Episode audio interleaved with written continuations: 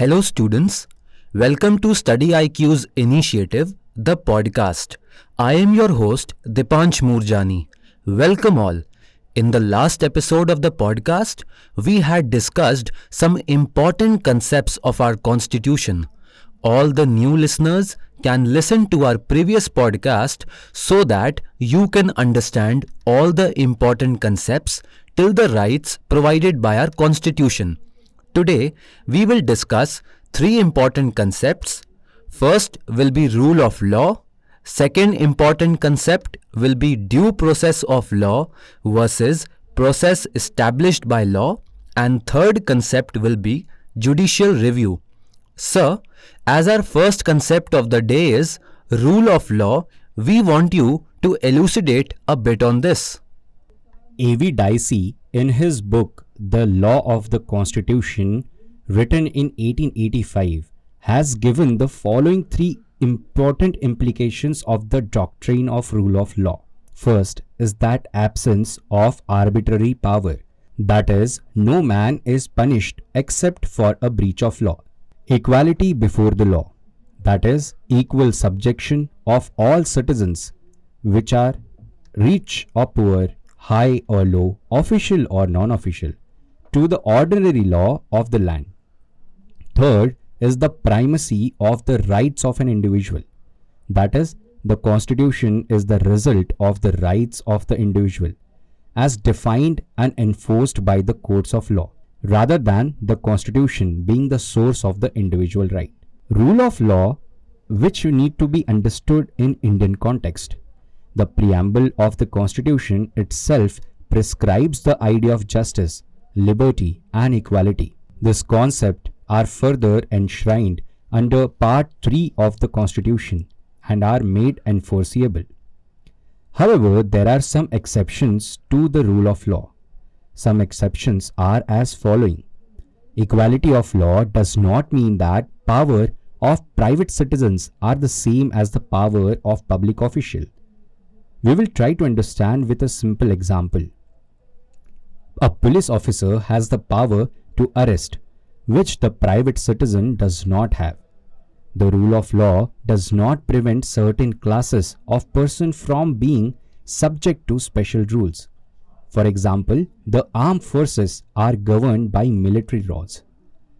Ministers and other executive bodies are given wide discretionary powers by the statute. Certain members of the society are governed by special rules in their professions like lawyers, doctors and nurses. After discussing rule of law, we will talk about the next concept. In the process of lawmaking, there are two distinguished methods. First, procedure established by law, and second, due process of law. There are a lot of students who face difficulty in understanding these methods. Sir, can you please clear our doubts on these two distinguished methods? A procedure established by law is a law that is valid only when it complies with the prescribed procedure. Following this law meant that the individual could be deprived of a personal liberty. The judgment in the Maneka Gandhi versus Union of India case brought a shift to this law. The difference between the due process of law and procedure established by law was realized during the hearing of this case. Judicial activism emphasized giving more meaning to the term procedure established by law. In this case, petitioners means Maneka Gandhi's passport was confiscated without prior notice. Following this, the scope of Article 21 was extended along with the rights to travel out of the country. The demand was to make Article 21 fair, reasonable, and just. This made way of procedural due process and establishing the links between Article 19, 14, and 21 at the same time. Whereas due process of law is an American concept taken from the Magna Carta, Clause 39.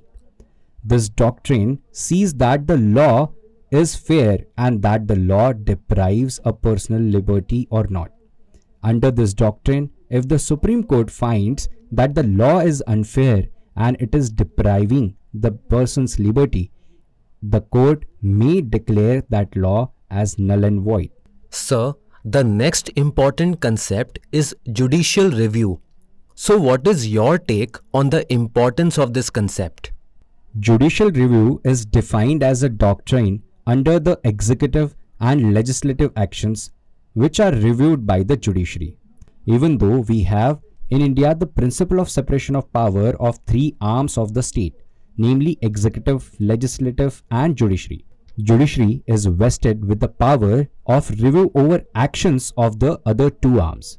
Judicial review is considered a basic structure in Indira Gandhi versus Raj Narain case. Judicial review is the power of the courts to consider the constitutionality of acts of organs of government and declare and it will declare unconstitutional if it violates or is inconsistent with the basic principles of the constitution the indian constitution adopted the judicial review on the lines of american constitution So, judicial review becomes an important concept of our constitution. Dear listeners, this brings us to the end of this podcast. In the next episode, we will start from separation of powers. Till then, stay connected with Study IQ. Keep studying.